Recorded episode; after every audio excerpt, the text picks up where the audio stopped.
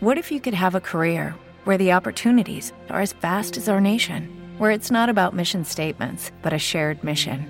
At U.S. Customs and Border Protection, we go beyond to protect more than borders from ship to shore, air to ground, cities to local communities. CBP agents and officers are keeping people safe.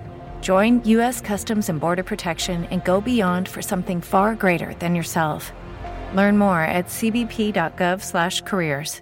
Temple University is ranked among the top 50 public universities in the U.S. Through hands-on learning opportunities and world-class faculty, Temple students are prepared to soar in their careers. Schedule a campus tour today at admissions.temple.edu/visit.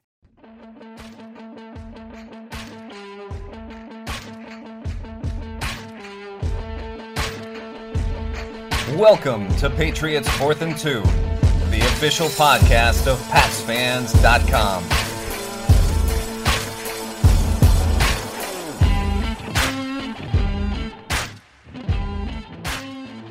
And welcome to another edition of Patriots Fourth and Two. I am your host today, Derek Havens, and joining me, as always, is Mr. Steve Balestrieri. Unfortunately, Russ Goldman will not be joining us, at least at the beginning of the show. Maybe we can squeak him in at the end, but he is uh, on a different journey right now. So uh, I, I am just welcoming you all to the show today. We have a very, very interesting week ahead of us. First and foremost, happy Thanksgiving to all of our all listeners. Hope you all uh, have a fun time with friends, family, uh, wherever you are around the world. Uh, I know I certainly have a lot to be thankful for, like my two friends, Steve and Russ. Uh, and Steve, another Patriots victory. It was a barn burner of a game. Patriots win over the Jets in New England 10 3 on one of the more exciting finishes to a regular season game certainly at least in recent memory. I mean, I don't want to go all the way back. I know you're much older than me, Steve, as I love to remind you. But but in the last, you know, 20 years or so, I mean, that was an exciting finish. Marcus Jones with the walk-off uh, you know, punt return, 84 yards. He was named the AFC Special Teams Player of the Week, easiest decision they've ever made. Uh, Steve, first and foremost, let's start with the last play before we get into the rest of the game, or one of the last plays of the game.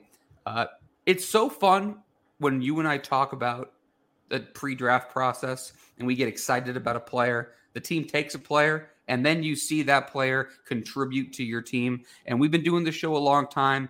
Uh, we talked about Marcus Jones a lot in the pre-draft process. He was a two-time All-American. He had nine punt, he had nine kick and punt returns for touchdowns in college. This is what he does. He truly is has a special gift for it, and I'm not sure what the Jets were thinking. We can get to that bridge in just a second, but what a play by Marcus Jones. And uh, you could see the elation on the Patriots sideline. What a big play.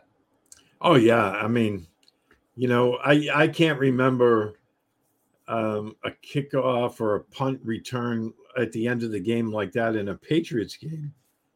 I, I mean, I have to go all the way back to Joe Washington running it back against the Patriots. I, hmm. I, was racking my brain trying to think of one, and that was a very, very long time ago.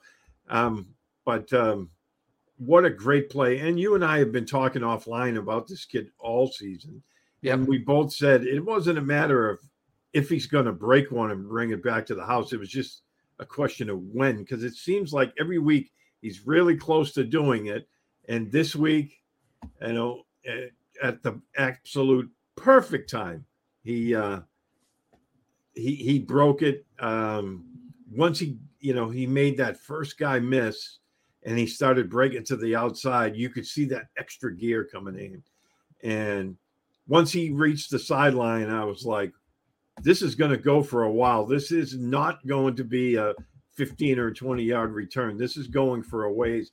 And I was thinking he might, you know, take it to the house, and then you could hear the crowd noise gradually getting louder and louder with each with each cut. It's funny because on the CBS broadcast, I'm, I'm I'm actually at the I'm at I'm at the cab I'm in a cabin in the in, up north for my brother's birthday, and I'm watching the game on my cell phone. I couldn't get I couldn't get it to stream to any of the TVs. The t- what I couldn't get any TV picture at all. The Wi-Fi was barely working. I, my service was minimal at best. I missed the first like three minutes of the game until I got back and I rewatched it as I always do.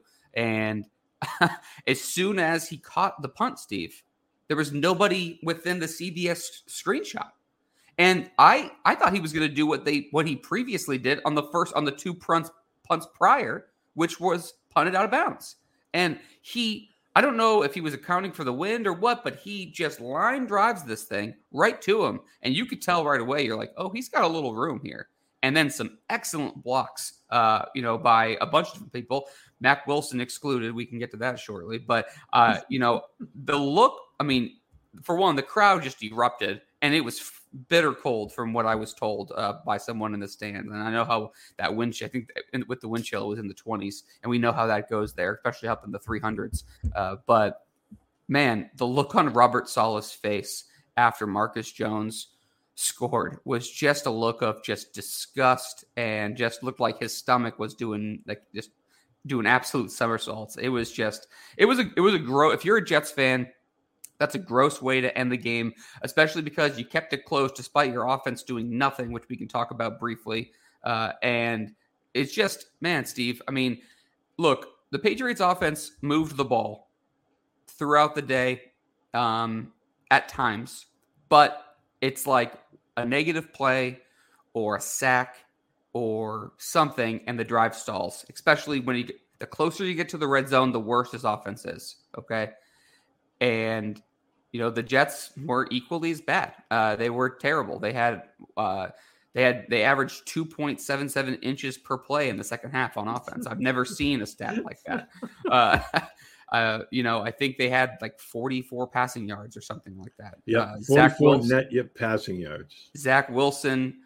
Uh, really causing some serious, serious controversy in the locker room with his post game thoughts. I'm just wondering if the Jets are going to totally blow up after this loss. If this is the kind of loss that will send them down the other way, Garrett Wilson's panicking in the in the locker room saying he can't do this S anymore. I'm like, dude, you're a rookie. You've been there for like five minutes. It's buckle buckle up. You got a, you got a few more years left. So, yeah. uh, uh, but you know, for me, Steve, um, let's go back to the Patriots offense. Um, I thought that you know Damien Harris gave them a spark. Uh, you know, they got the tight ends more involved. I thought you saw a little more creativity with the, you know, they with the uh, they had the multiple formations of you know both Harris and Stevenson in the backfield. They did a little bit with a running back and both tight ends. They were trying clearly trying to you know mix it up. You got to give the Jets a ton of credit uh, defensively, that that front seven is is no joke. I mean, if you if you're a fan of front seven football, you loved this game because both front sevens were. that was me. I was not bored. I everyone kept saying how bored it was, and I, I love front seven football. So, you know, I wasn't bored I, I until was, the third possession of the second it. half. yeah, because I, I I was enjoying it. I love watching defenses, and yeah, we all want to see them score forty points every game, but you know, I, I I'm just a fan of defense, so I wasn't bored at all. I was excited actually. I I wasn't bored until the third possession of the second half, and it wasn't. It, and I I trust me, we talked about this off the air.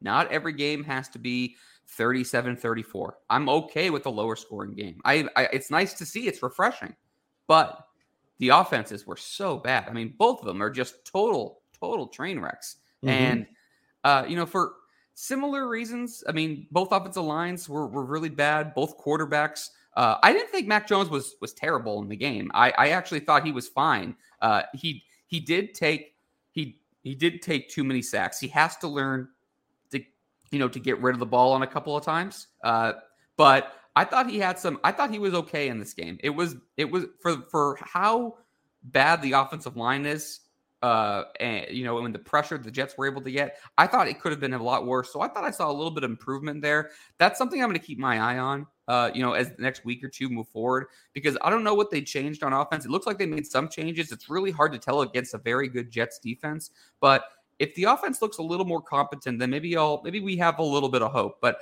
I'm really worried about the offensive line, Steve. I mean, it goes back to that. Uh, you know, they're they're moving guys all around. David Andrews lost for you know, probably, uh, you know, if not the season, it, it seems like a, at least a few weeks with an, uh, a thigh, an upper thigh injury. Um, who knows what's going on at right tackle? Uh, you know, it, it's a it's a it's a really really big concern right now. It's my biggest concern on the team.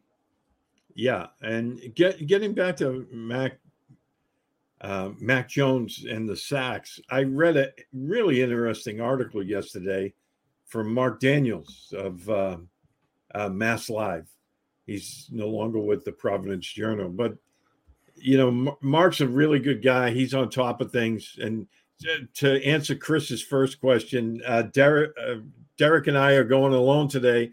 Russ had to uh, go out and take care of some last minute stuff for Thanksgiving. So, uh, but you know, um, Mark Daniels wrote that the average time that Jones was getting sacked was 2.8 seconds, which is really fast. In fact, the first sack of the game, uh, and on the first play of the game for the Patriots, he was sacked in 2.1 seconds, which, you know, when you're taking a seven step drop, your back heel hits the ground and you're getting tackled.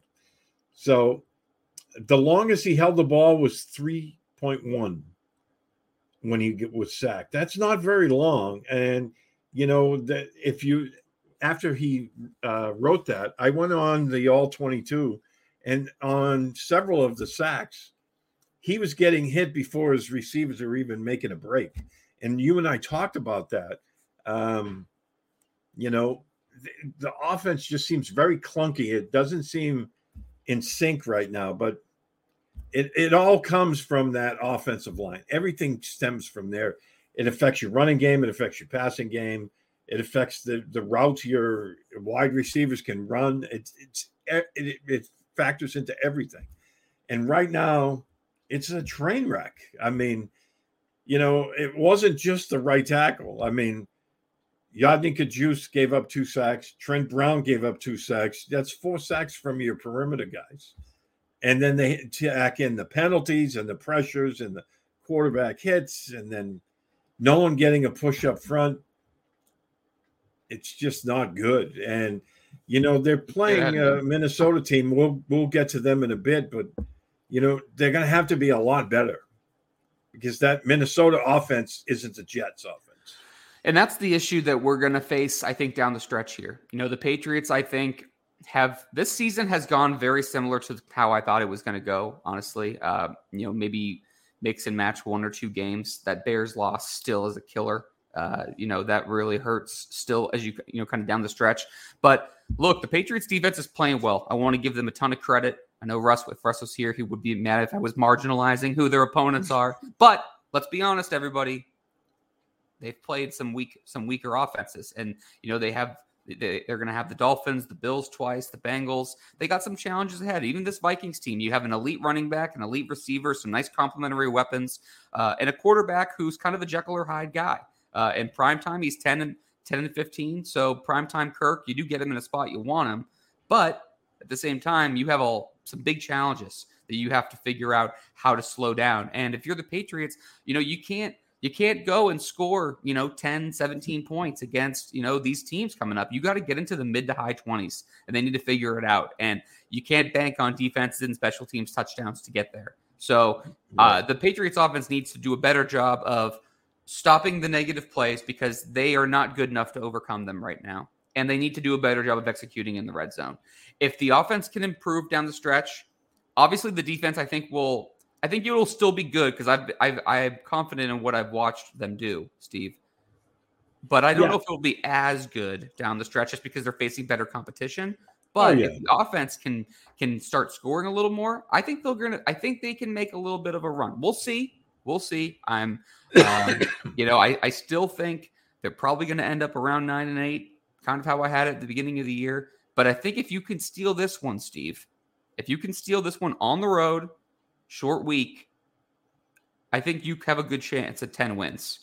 What do you think? I, I, absolutely. And, you know, the, the bottom line, I mean, you can't expect a defense to hold everyone to three points every week. I mean, that's I don't care if you're the 85 Bears defense. I mean, that's just it's unrealistic.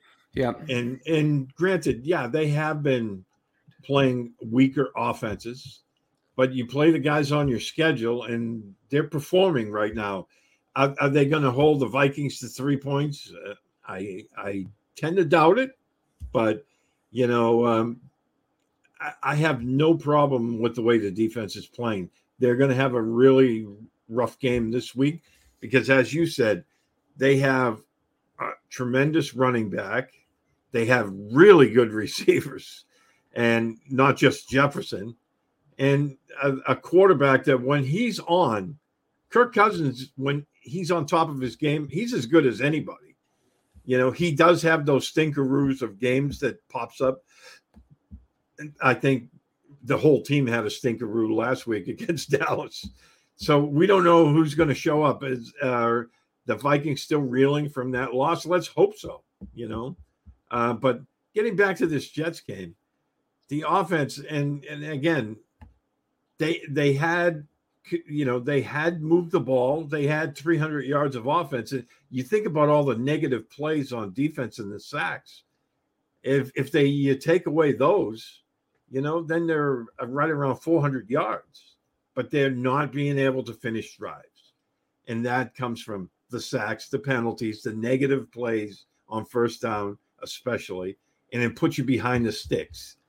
And I, honestly with this offensive line. I don't know how they fix it at this point because I don't. It, yeah, I don't. I don't think you can. uh, I, you know, um, they picked up Connor McDermott from the Jets practice squad, um, who the Patriots drafted a few years ago. Um, you know, but I don't. I don't know. I mean, you know, nobody's getting it done on the perimeter, and that's alarming. Now, I will say this: David Andrews. Uh, Zo was on the air on Monday, yep. and he said that Andrews uh, might even play on Thursday night. Yeah, some conflicting, some interesting. So here's the thing. So I heard the same thing as you and I spoke off the air about it. Zo doesn't just throw things against the wall. He's very informed. He's he's he he has very and that to me is an informed, uh, you know, opinion or an informed take. Now I'm sure he doesn't have everything, but right. he probably knows that yeah, it's it's a serious injury, but David Andrews is a tough is a tough SOB and he's hearing that it's probably going to be shorter. We never really got specifics on the Andrews injury, which I find extremely odd. Um, you know, a lot of national guys, Ian Rapoport, Mike Giardi, Adam Schefter, have a lot of ties to the New England, you know, front office. And I, I, I'm, I thought that when Ian Rapoport came out and said that it was you know, he has a chance to come back late in the season, maybe for the playoffs, but nothing's really guaranteed. I thought even that was not as specific as of a report as we were, you know, we're accustomed to, you know, per se. So the Andrews thing is interesting, but James Ferentz sucks, Steve. I mean, just just he is horrible. I I, I can't watch anymore. Give me Cody Russi. Give me Chasen Hines. Like somebody. I mean, I, I it needs. Uh, he's he is tough, and Cole Strange is really struggling. But you know, where he at the beginning of the year when he was in a good situation with a motivated Trent Brown and a bought in Trent Brown and and uh, on his one side and healthy David Andrews on his right side, well, you know he was in a good spot. Now you have, unfortunately, Andrews has kind of gone through it this year from an injury standpoint, and Trent Brown, I think, was benched last week. Uh, you know, for something disciplinary. I had heard a rumor uh, that he was late to come back and check in with the team from the bye week. Who knows? We'll see it going forward. But your yeah, and I also read he had an illness. Yeah, so we don't know. I, I thank you. I, I I don't know. Like I said, it was just a rumor. We don't know. Could have been disciplined. Could have been sick. I don't know what it is. Anyway, so something to keep an eye on. I don't think you can fix it mid-season, Steve. I, I honestly, I'm hoping that Bill is I know he's usually reluctant to bring in outside people, but I really think he needs to bring in a dedicated offensive line coach. Uh, you know, or if it's Billy Yates, you know, and they elevate him, that's fine. But I, I, I really would feel better about either bringing in some kind of a veteran offensive line coach. They need to do something with this offensive coaching staff. I just think they're too thin on that side. And I think it just reflects. I'm not. I don't want to excuse the play. I mean, I know the two kind of bleed together, like a you know Venn diagram per se. Uh, there's there's not great execution on the offense right now, uh, but I do think that the coaching is on all in almost all areas is really been affected. Uh, and you know the running back room is good, so you don't really see it there as much. And I can't speak to certain running back you know, uh, responsibilities because we just stopped privy to that. But you know, from an off, I mean, I don't know. We don't know the offensive line stuff too, but I know that they shouldn't be allowing six sacks. I don't care who you're playing. Okay, and as two games and, against the Jets, they've allowed twelve. Yes, yeah. and I think it was nine against everybody else, from what I you know, yeah. which which seems low. And you know, John points out uh, in a great comment, and you know, the Jets defense was number one last week. Terrific unit. You know, they did kill themselves with penalties. That's a dumb. That's a dumb football team. But I'll say this: they're also a young football team. They have a very, very young team. So you're going to ride your highs and lows with the young team. So you know, John, I, I agree with you. Cute dog on your profile picture, by the way. I'm a big golden guy. Um, where do we want to go from here, Steve? I mean, we could talk about a lot of things. You know, Rush usually keeps me on the rails. I haven't hosted in a couple months, so I'm feeling I'm yeah, I wasn't prepared for this. You haven't hosted since we were still talking draft stuff, right? I know. I was looking back. I was looking back at a couple of mock drafts that I did actually after the Marcus Jones return because I was so damn proud of myself. Like, oh, I really hit the nail on the effing head with this one. and I was looking back at some of the mock drafts, and I had a couple of them. We talked about it, but there was a couple of guys, and we were we both were all over it. Um, you know. Anyway, going patting myself on the back. Going to the defense, I I was watching the film, and and again, I saw something that they started doing it against the Jets, and I think it was just to get them ready for other quarterbacks that are coming. They on obvious passing downs, they were putting Mack Wilson in yep. and leaving him as a spy in the middle. And then if you know they started chasing uh, Zach Wilson, there's so many Wilsons and Joneses, and I mean, yeah, you're losing track. We're losing track. Everything. But yep. anyway, when when they started chasing him and, and getting him to move sideways in the pocket, then Wilson would join in from the, the interior uh, linebacker position. But I, I, think that's a really good idea, especially, you know, they, they have, um, you know, Kyler Murray, two games against Josh Allen. They'll face Tua again. I think that's a really good idea and gets them in that mode. Okay, we're going to be doing this more and more as the season goes on. Let's start doing it now. Yeah, and I thought John Jones was all over the place. I thought Kyle Dugger was excellent in this game. Deatrich Wise was excellent in this game. Um, you know, they had Mack Wilson had one or two negative plays, I thought, especially the one that he almost got called for block on the back. I'm glad the refs swallowed that because I, I think Jones was already gone. I'm hoping that was the case, but they saved us overtime, saved us from overtime, which I'm not sure anybody wanted at that point. Um, can we just take a? I, don't want to. I'm not making fun of Russ because I love Russ, but I can just tell. Um, I think we were robbed, Steve. Of look at this. Look at this uh, cap. Okay, so people who are not or only listening, you know, you can't see the captions, but maybe the Patriots defense made Zach Wilson play so poorly we got Mac Jones or Sack Jones, and does the scoreboard matter anymore? So you know yeah. he had rants ready to go, uh, unleashed yeah. on the Boston well, media, and we were robbed. We were robbed of this experience. yeah, because uh, I I know you and uh, Russ would have really gone at it with the uh, oh, yeah. some of the topics there, and oh, this I know Russ. He had told me earlier this morning. We were talking offline, and he told me he was going to put in does the scoreboard matter anymore? Because apparently, the uh, a lot of the media people that Russ can't stand but listens to every week, which I never understood for which is 11 largest, years now, Derek. I haven't got it.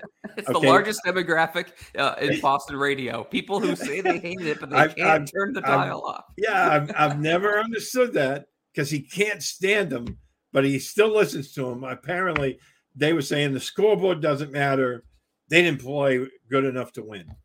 So well, I don't think either team really played well enough to win the game for a large majority of it. I mean, at the end of the day, the Patriots executed and, and the Jets didn't. It, you know, goes back to the final play, and it just shows you, Steve, how you know it really is a 60 minute ball game. I, I I do get that. I mean, yeah, I just that yeah, we can get into the the Russ's yeah. Boston radio obsession on on it. We'll go we'll, we'll, we'll dive back into it, make it an off season show. We got plenty of time. But getting back to the original one you put up, did the was the Patriots defense responsible for uh, Zach Wilson playing so poorly? I think yeah, a large part of that, yes, sure. because you know they had him under a ton of pressure too. That Jets offensive line is also a mess And, you know, they were running through the same problems that the Patriots were.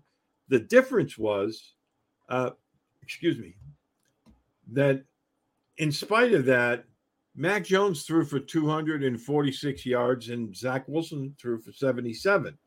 Now, Wilson tried to say after the game that it was the wind that was affecting his his throwing. Now, you can correct me if I'm wrong, but I thought when he came out, everyone was talking about how strong his arm was. And we don't hear people saying that about Mac. So how can how can Zach Wilson have a stronger arm and he only throws for 77 because it's the wind affecting him on the same field? Mac Mac Jones is throwing for 246. You think uh you think Zach Wilson's done in New York, Steve? I think for the time being he is. I, I don't think it's a permanent thing, but a lot of it's going to depend. Um, I think a lot of it's going to depend on his attitude, because I think he played really poorly. Because say what you will about the uh, the pressure on him, which he was under a lot. He was sacked four times, but the, you know they had some throws out where they had a wide receiver screen or a running back screen and he just sailed the ball over his guy's head. Oh, by like three feet. Yeah, yeah. it was a maybe even more on that one uh, toward the Patriots sideline. I mean that he had the guy like inside the hash marks, and he the ball landed on on uh, like on the Patriots bench. And look, I'm not comparing these two players, Steve. I'm not comparing Zach Wilson and Josh Allen, but it took Josh Allen like three years or so before you started to see it kind of click which mm-hmm. is a little bit to be expected. But for a while, there were a lot of throws that he just airmailed. Oh, yeah. And you saw that a lot with Zach Wilson, too. And sometimes it takes these guys a little bit longer. But the difference is Josh Allen has a a very good makeup and you we don't know what's between the years in the pre-draft process and in the in the facilities and all that zach wilson's comportment and lack of accountability and just how how he carries himself in general. I just think it rubs people the wrong way. There was a lot of talk in the pre-draft process about the red flag it was that he was not a captain in college, and I think him to to have him stand up at post game and say that he didn't let the defense down was a joke. I mean, it's if it's if you lose, it's I and me. If you know we win, it's, you know, them and we, you know, and he doesn't have that like at all. And uh, I mean, it's it's really I don't know what they're gonna do. I, I think they probably will keep playing him, but I think if he plays badly in this game, he's on the short leash because I think Saleh he feels the pressure in the locker room and they can't, you know, they can't you know, stroll out 44 passing yards and expect to win many games. I mean, that was a huge loss for the Jets. I mean, their season's not done, you know, just like the Patriots season is is it over and they're you know, they're stamped into the playoffs, but that game had huge ramifications for both teams. And to put up an offensive performance like that clearly have the Patriots right where they kind of want them because both teams are, you know, both teams are struggling. I mean, the Patriots where I had it somewhere here. The Patriots had eight possessions and and and uh, eight possessions, which they lasted five plays or less, and they had five possessions where they went three and out. I mean, the Jets were dominating on defense. The Patriots couldn't move the ball for stretches. Some stretches they did, but they they couldn't punch it in. And missed field goals and weird wind. And the Jets 3 3, you know, with only a couple seconds left in the fourth quarter. And they made a mistake and lost the game. But so the defense did their job, special teams did their job, the offense did not. And for Zach Wilson to you know, to have that lack of accountability afterwards, I think he's treading a very, very dangerous line with that locker room.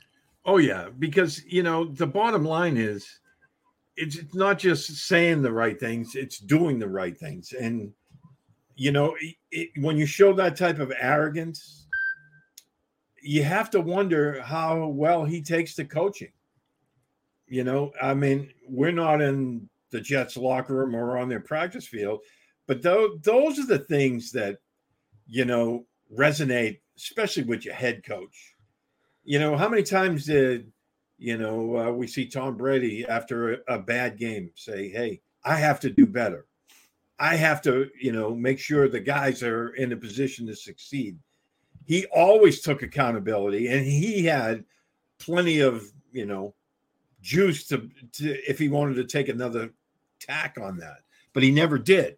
And when the Patriots won, it was all the guys played great. And what do you, what do you always hear Brady say after a win? It's all about team, team, team. Yep. And this guy, he's just tone deaf. I mean, he said no twice, and and then, you know, later on in in his post game press conference, one of the other Jets beat writers, I, I don't remember who it was, asked him, you know, he's like, a couple of your wide receivers seem, you know, pretty frustrated. And the correct answer would have been, hey, we were all frustrated. You know, we all want to do better. You know, I have to do a better job of getting them the football, blah, blah, blah. And he, what is the answer? Well, I'm pretty frustrated with them. I mean, that's not the answer. And you know, the No. guy, other guys in the locker room are hearing this. So I think, I really think he lost that locker room right now. I think the best thing for Robert Saleh to do is to sit him down and and start making him accountable and not just throw him right back out there saying, "Oh yeah, you're the guy," you know. So Well, I would have loved to be a fly on that wall because apparently he met with, um, you know, I guess upper management, you know, however you want to term it, uh, on was it Monday? I think it was Monday. He was two hours late for his scheduled media availability, and you know, so for me, I look at it and I just like, you know, they. I, I don't. I'm curious if ownership is like, look, you have to write it out, and he wants to make a change, and they're like, you know, we drafted him you know, number two overall. We can't go back, or if it's reverse, he wants to keep him, and they're like, you know, you can't. I would bet the ownership would be forcing him to keep the younger guy, and he wants to make the change. And you know what? The funny thing about that is, if they lose, if if if, if he does that. He can lose the locker room and then he'll lose his job, you know, because then, you know, because they'll, because they'll lose and then ownership will turn around and he'll be like, well, I told you I wanted to go with Mike White or Joe Flacco or whoever else. But I mean, I think they, I, I don't know. I, I think he's. I would just have said, like, like you said, I would have sat Zach Wilson down and said, "Hey, man, like, you're on a short leash. You know, you got to. You get. Here's what you need to do. Here's what you need to say. You know, if things aren't working, we're gonna have to make the change, and just go from there. Um, all right, let's let's go ahead and step aside here for a quick second, take a break. When we get back, we're gonna have a quick conversation about the current AFC playoff standings, and then preview the upcoming game against Minnesota Vikings. Some places take you away, some bring you together. Marathon does both. Marathon is Florida's family key with something for everyone. You'll find museums and wildlife refuges, wide open beaches, miles of warm, clear water, and the historic Seven Mile Bridge. For more about Marathon and the latest safety protocols, visit flakeys.com/marathon. We are actuaries. In a world filled with unpredictability, we use our math skills to navigate uncertainty. Actuaries make a difference in people's lives across industries and the world. Actuaries have the freedom to work anywhere, and according to US News and World Report, we're the 25th top paying career. Make an impact as a fact seeker and a truth teller. Use your math skills for good as an actuary. The world needs you. Okay, round two. Name something that's not boring. A laundry? Ooh, a book club. Computer solitaire, huh?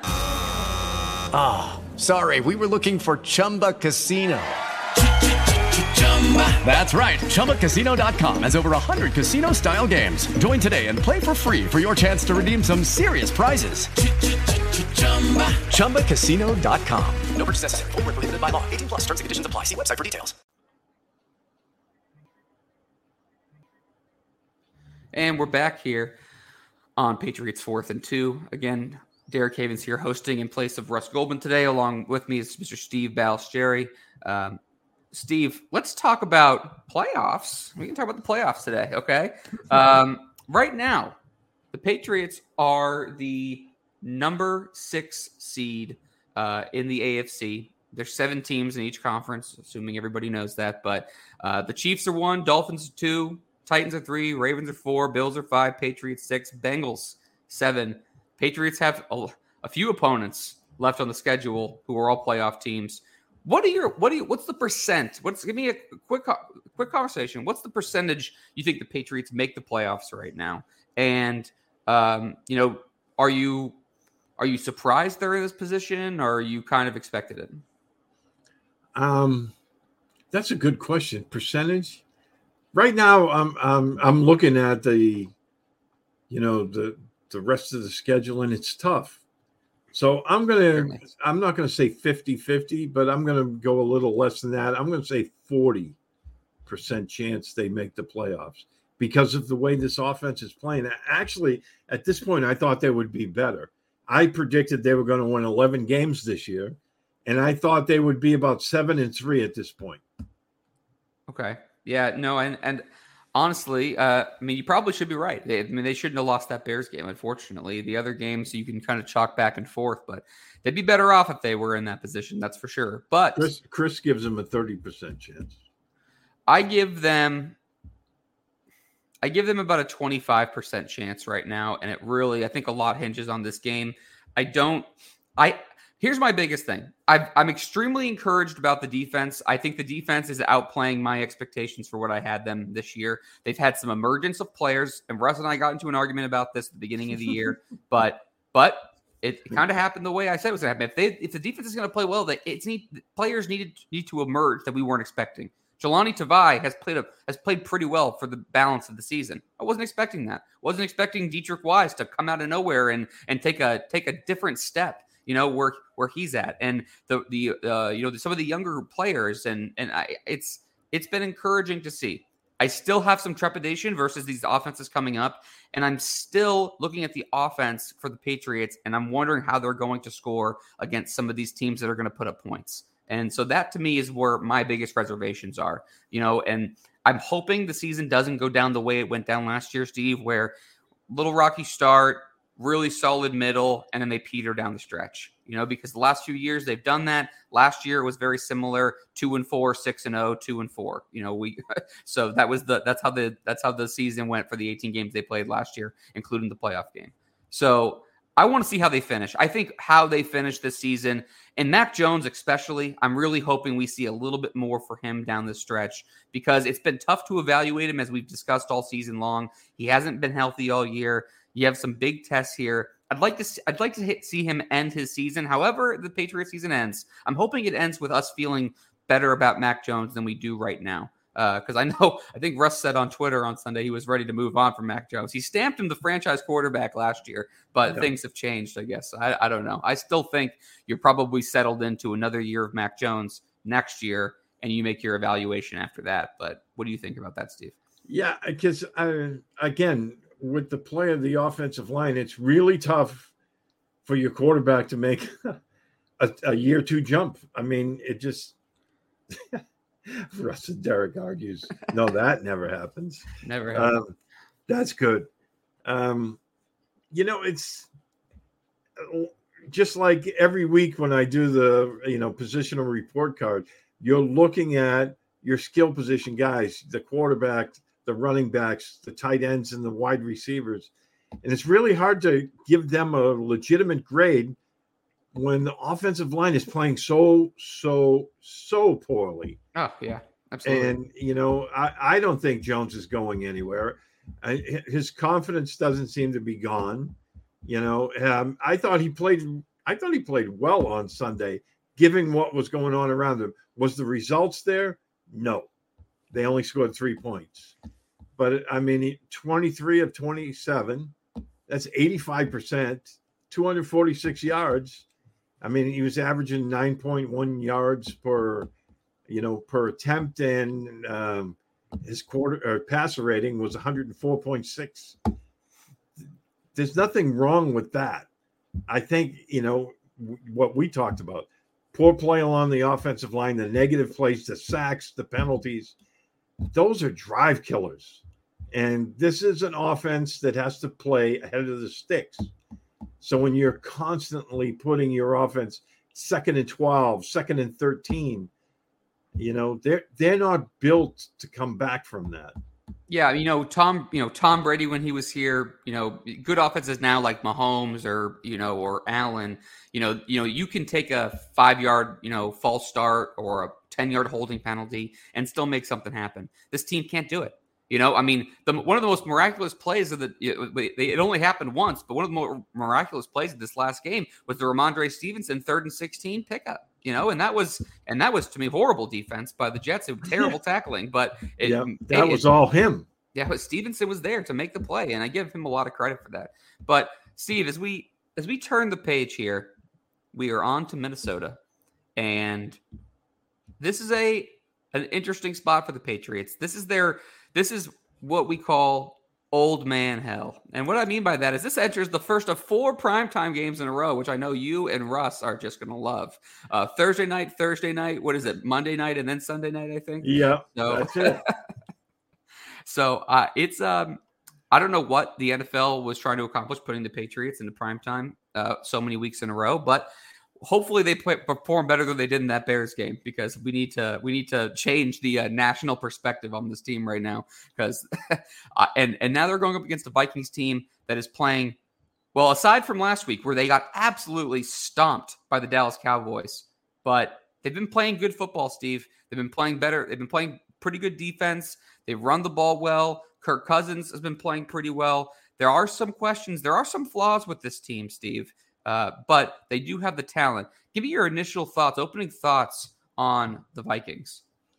Yeah, I mean, you know, we talked about the the Vikings offense a few minutes ago, and you know, but you, when you look at the numbers over ten games, the Patriots are kind of almost right there with them, which is amazing to me. When I looked at the numbers, I because I was expecting Minnesota to be way ahead of them. You know, per game, the Vikings are only averaging like 20 yards more than the Patriots per game.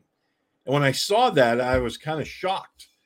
And it, and it starts with the running game. I mean, you know, the Patriots running game has been trending downward because of the offensive line play, but they're still averaging like 12 more yards per game on the ground in Minnesota. And I was like, that has to be a typo, you know.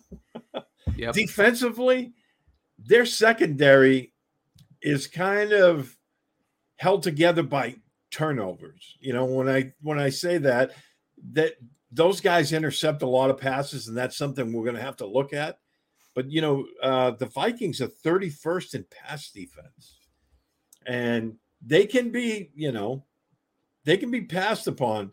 Now we say I say that with a grain of salt because you know um, the Patriots don't seem like they can pass against anyone right now with that, you know, um, with that offensive line. And they have two guys that can get after it on the edge, which, as we all know, is that's where the weakness is. Darius Smith. I mean, he has, I think it's nine and a half sacks right now. Um, but I think you can pass on Minnesota if you get any semblance of protection. You're just going to have to be careful because they are ball hawks. And I think you can run against them a little bit. No, absolutely. And I, I, do think you can move the ball. The biggest thing for me for this Patriots game is you can't give them the extra possessions. You know, I think just if you can just move the ball down the field and finish in the red zone, you know, you're going to be in just such but better shape versus, you know, if Mac Jones, if, if, if you're, it's already going to be a tough hill to climb, Steve. But if Mac Jones throws a pick or two, or the drive stalls out, there's a there's a turnover, there's a turnover on downs. You give them those extra possessions, and I think you're. I think if you keep it tight, you you're going to be in a one possession striking distance at the end of this game, if not having the lead. And I think if you have a turnover or two, um, I just think that you know you're it, that's when they'll probably start to pull away. The thing about the Vikings is that they haven't really blown out anybody. You know they. They they they really they they've done it. I give them credit because this is you know it's happened for half the season. Okay, so maybe maybe the bottom will fall out for them or not, but to their credit, they have found a way to win games late, which good teams do. Okay, and maybe that was a fluke, but I'm going to give them the benefit of the doubt because they've done it for half a season. So, you know, there is if they you know if they play tight, uh, and they turn the ball over, I'm saying they is in um, uh, they as in New England. I, I just think that they're going to be behind the eight ball a little bit because Minnesota has found a way to beat those teams all year. But you know, I thought the Patriots did a good job not turning the ball over against a good defense this year. I thought Mac Jones had some pretty good decision making outside of probably needing to learn to throw the ball away uh, on a couple of those sacks, which we already discussed. Uh, and I, I'm I'm curious to see what the game plan is for the Patriots. If you're the Patriots on defense, Steve, and you're Bill Belichick, what's your your first priority? Is it Dalvin Cook or Justin Jefferson? And how do you defend that player? I think they have to double him up. I think they have to have somebody underneath on Justin Jefferson. You mean? Yeah, and have okay. safety help over the top with Jefferson. And I think the way they've been playing uh, their run defense, I mean, I think they continue with that. I mean, they've been doing a really good job. We'll see how it all plays out. But um, I think they have to be really sure tackling this week. I mean, I think that should be the priority because you, you've seen how many times when Cook breaks a tackle, all of a sudden he's gone. So they, they have to stop that from happening. But um, I think you continue the way you have been playing, and that's stop the run, make them obvious, you know, past situations, and kind of bracket Jefferson and make them beat you somewhere else. Yeah, no, I totally agree. And I, I, I think you need to start with Justin Jefferson. You can't let him dictate the game. He's too good. Uh, he's too dangerous. Uh, he's put up incredible numbers his early years in the league, uh, off to a tremendous start. You know, I probably go Jonathan Jones, and you know, we then like you said, you probably have Devin McCourty really kind of float to his side. But to me, if I'm the Patriots, I'm saying we're gonna double Justin on almost every play. We need to make sure we tackle, like you said, keep Dalvin contained. And if TJ Hockenson or Adam Thielen beat me, then so be it but I'm not going. I if I'm the Patriots, I am not leaving that game saying, "Damn it, how do we let Justin Jefferson wide open like that?" I don't. That would be the worst case scenario. Like I don't. I if, if T.J. Hockenson goes off and, and beats and beats the safety, beats the linebacker in coverage, you know that would suck. But I, I would rather have that happen than than the first two guys I mentioned. So, um, you know, to me, I just find that really interesting. Let's get into um, our our three keys to the game, Steve. And I'll start with you. Give me your three keys on how the Patriots can come away from Minnesota with a win on Thanksgiving night. Yeah, I think number one is is you have to find a way to stop shooting yourself in the foot with these negative plays and penalties and you know the the sacks. I mean, I think you can be able to pass against this team. And as strange as that may sound, I think it's time for the tight ends to get involved more in the passing game. We saw you know, this you, last you, week. Yeah, you you mentioned early in the show that they had a pretty good game. They had five catches for 60 something yards. I don't remember the I think it's 60 even. And it was on five targets. So that was there all game long. I think they need to start dialing that up more. Um, and I think you can uh, run against Minnesota. But the whole thing with this is the negative plays and shooting yourself in the foot has to stop. That's I think that's number one. Number two is I think they have to get the passing game going. And if you have to use the back out of the backfield, so be it. I mean, I really think they have to get the tight ends involved. I've already mentioned that once. I think this is a week to get them involved and start you know, hitting on the seams. So to get those linebackers moving backwards, I think it'll help your running game. And number three is you can't give up big plays. You can't. And, you know, that's the thing that Minnesota relies on. I think that there's, you know, in all of their games, it seems like they fall behind early. Then they start hitting big plays and they come back. And, you know, that's why their games are all so close. You have to stop them from getting big plays. You have to make them, you know, run a Patriot style offense all the way down the field, a nibble at a time. Yeah, no, I, I'm totally with you. Uh, for me, I would say the first key for me is just turnovers. I just, I just think that you can't.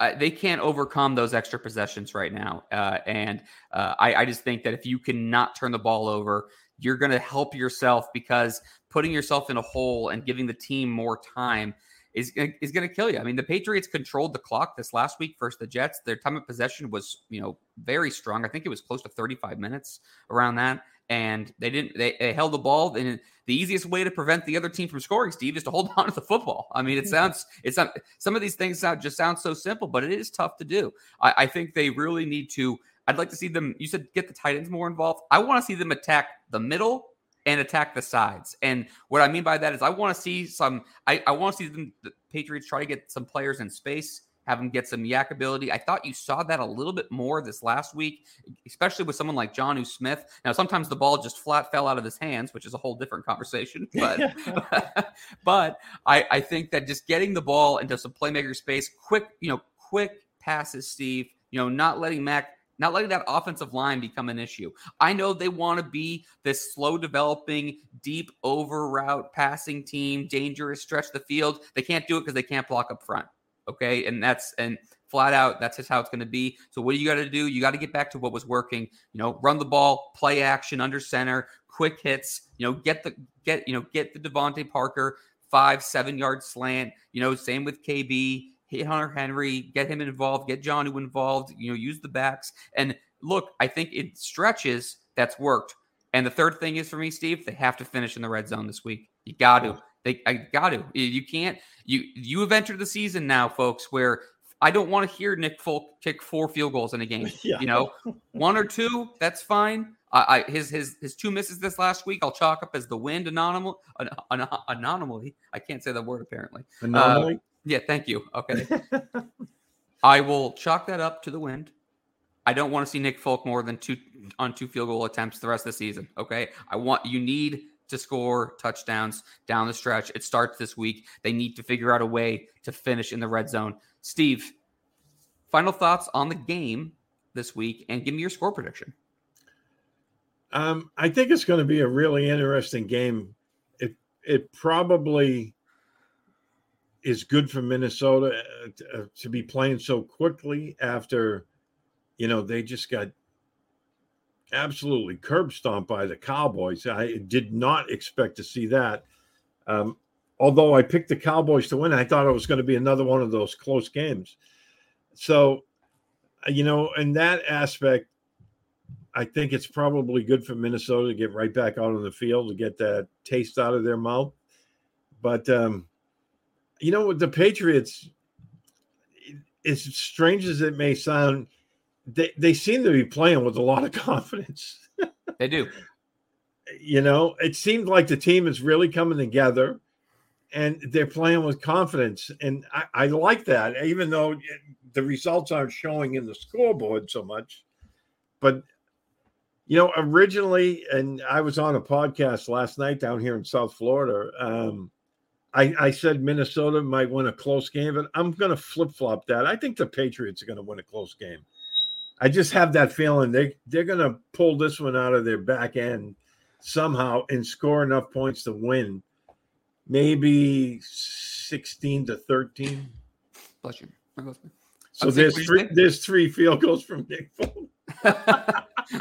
what was the what was the score? Sorry about that. I mean, yeah. What was the was the score again? I was too busy trying to mute my mic and sneeze at the same time. Failed 16, epically. 16 to 13. 16 to 13. Okay not the score I was hoping to see. Um, I, well, from a Patriots perspective, yes, but I was hoping in the 20s. I have a weird feeling about this game, Steve. I don't know if I'll. This is one of those things where the Patriots have what one, last like a like five of the last six, and I'm just buying. I'm just I'm just sipping the Kool Aid and got my rose colored glasses on, or what. But I I think I'm fascinated to know the answer to this question, and we are obviously going to find out this week does the but does the Vikings loss bad loss to Dallas does that piss them off and they rally or does that tank them on a short week? You got Kevin O'Connell, a first year head coach, finally facing adversity for the first time in his young career halfway through the season. How does he handle the situation? How does the team handle the situation? Kirk Cousins did not look good this week he does not usually look good in prime time. Again, he's kind of a Jekyll and Hyde guy. How the Vikings respond to me, I think, will be fascinating. Uh, I know the Patriots are going to respond uh, in a, uh, you know, or let me rephrase that. I know the Patriots are going to be ready on a short week because I know how Bill prepares them. Whether they execute or not is a different conversation. But I am I am really curious to see how that whole aspect comes down. I think the Patriots will be ready. I'm sure Justin Jefferson will make some plays, but I don't think he'll kill them. And I have a feeling the Vikings are going to be making mistakes in the critical in, the, in some critical spots. My only question is going to be if the Patriots are playing well enough for the Vikings mistakes to matter. If that makes sense. I have I for some reason I have little doubt the Vikings are going to make a couple of mistakes in some key spots. My question is if the Patriots have only kicked 3 field goals and it's 17-9 or 20 to 11 or something like that, well then it probably won't matter as much. But if the Patriots are scoring some touchdowns, you know they haven't scored a, a touchdown in the first quarter of the entire season. I mean, they have to score. They they it comes down to points.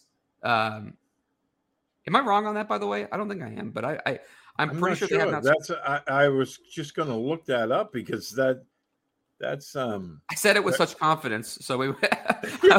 but I'm, I'm pretty sure I have to go back and look at my notes, but I don't think they've scored a touchdown in the first quarter all season. They they if I'm wrong, someone please uh, I will I will I will may a culpa on the next show, but I am pretty sure they have not and.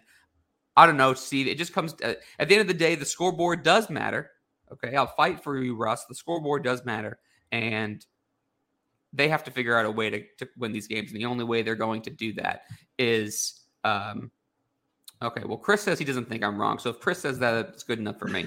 um, i am just going to take that and run. I like. I also like Chris's idea of playing six men on the offensive line, bringing in the extra tackle Yep. You know, uh, on one of the edges, probably the ones that Darius Smith is on. Um, yeah. You know, dangerous. and hey, if you have to do that, you have to do it. Yeah, you know? I mean, if you have to, if you have to lose a guy out, then so be it. But right now, you can't. If, if I'm if I'm Bill, I'm just tired of seeing the offensive line just get beat like a drum constantly, and you you got to figure you got to figure it out somehow, some way. Um, my score prediction, Steve, I'm going with 20 to 17 Patriots. I think it's going to be really. I don't. I don't think it's going to be you know a, a crazy barn burner. I don't think it's going to be you know a slow game. I think it'll have some ebbs and flows. I'm not sure if it's going to be entirely that high scoring, but I'm fascinated to see it play out. Uh, last to end the show, Steve, your thoughts on having your team play on Thanksgiving night do you like that? If you had to have your team play on Thanksgiving, would you rather be the first game, the middle game, or the last game? First game. Really? The, yeah. Uh, wow, I'd rather disagree for the over, yeah over the first game because during the second game is when our, our, family usually eats. Okay. Okay, so uh, you don't want to miss any of the game while dinner's going on, and honestly, I hate the Thursday night game on Thanksgiving because you know you have the tryptophan hangover and you know and you're falling asleep by eight o'clock because of all the turkey you've eaten so you know it i know i'm not going to fall asleep this thursday night because the game will be on but i i really uh i really hate the late game on thursday you know to me it's just overkill i i've been against the thursday games all along but i like chris's prediction too he has the patriots 17 to 14 over the Vikings. Mm. Similar to my score. Yeah, right on right there. I mean, you know, for me, Steve, so I guess it I guess it depends because if you're on the East Coast, I can see your point. Because you probably my thought was, you know, you don't want to be the first game being on the West Coast. If you're watching, if you're a West Coast fan watching the game, well, the first game is on early enough where you're still cooking food, you're still prepping. You know, yeah. you, you're you got you got family, you got family coming in. Uh, you know, if you have if your family coming over, you you got you got you're out of the small talk. You're helping unload the, your aunt's car with her forty pies, and you know you got turkey basting everywhere. You got you got I almost cursed. You got stuff all over the kitchen, and then you know your middle game. That see, I like the, the night game for me. It starts at six twenty, so yeah. it's like We've already eaten. We've already had our leftovers. We've already taken a maybe dozed off on the couch for a few minutes. Now you're ready to watch the game and get in bed before 10 o'clock. You know, I so I kind of like it, but it, it is all about perspectives. The middle game for me is always tough and maybe it's just because I always split time between my parents. So I'll spend the, I'll spend the morning or early afternoon with my mom. I'll spend the evening with my dad. I don't know. So I I I all I know is is I have been on a diet for several months and I am going to gorge myself on on on food and a hot take for you to end the show, Steve. Maybe not that hot of a take. Leftover turkey sandwiches are better than turkey on Thanksgiving. As long as there's gravy left. As long as there's gravy. I'm a big mashed potato guy. I love mashed potatoes. Yeah. And my family, I, mean, my family I, will like the open faced turkey sandwich where you just pour the gravy over it. Oh yeah, you could do that too. Yeah. You could do that too. Favorite Thanksgiving side, and then let's wrap this thing up. Mashed potatoes. Me too. Me my too. my wife makes the best mashed potatoes ever. I'll be there. I'll be there. I'm coming to you. Um, She's right. making she's making a huge pot of them, you know. Yeah, well, you got to. I mean, they and they keep forever, and you can just go to town on just just give me like a bunch of mashed potatoes, throw some turkey on there, just pour a bunch of gravy, a little salt and pepper, and let's go. And throw Yeah. the corn on top so Oh, it looks like. I'm eating some vegetables. Perfect. Yeah, exactly. Just throw it just for color. sure. Um, anyway, I I hope that everybody listening has a fun, safe, a happy Thanksgiving with your friends, your family. Uh, we are sorry that we didn't get to have Russ on today. It was not planned, uh, but life happens, uh, and I know he will be back for our next show uh, next week, which will be on our regular Wednesday uh, time, as we've been trying to stay pretty consistent with that this season. Uh, and I'm looking forward to seeing how this game plays out, Steve. Um, you know, maybe we have to do a show a little earlier because we got Thursday games. You know, now that I'm thinking about it, maybe we can try to do a show earlier in the week uh, next week. So follow us on Twitter and make sure uh, we have our handles right here in the video chat. Uh, so follow us on Twitter and we'll, we'll keep you updated. Don't forget to uh, like, share, subscribe to our Apple Podcasts uh, um, and also on our YouTube channel. Thank you so much for listening to this episode of Patriots Fourth and Two. For Steve Balestrieri, I'm Derek Havens. This has been brought to you by PatsFans.com, and we will see you guys next week. Thanks for listening. Thanks for listening, Chris. Okay, round two. Name something that's not boring. Laundry? Ooh, a book club. Computer solitaire, huh? Ah, sorry, we were looking for Chumba Casino. That's right. ChumbaCasino.com has over 100 casino style games. Join today and play for free for your chance to redeem some serious prizes. ChumbaCasino.com. No purchase necessary. Void where prohibited by law. 18 plus terms and conditions apply. See website for details. Judy was boring. Hello. Then Judy discovered ChumbaCasino.com. It's my little escape. Now Judy's the life of the party. Oh, baby, Mama's bringing home the bacon. Whoa, take it easy, Judy.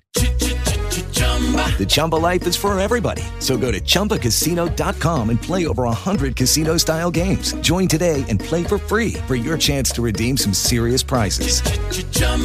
ChumbaCasino.com. No purchase necessary. Void where prohibited by law. 18 plus terms and conditions apply. See website for details.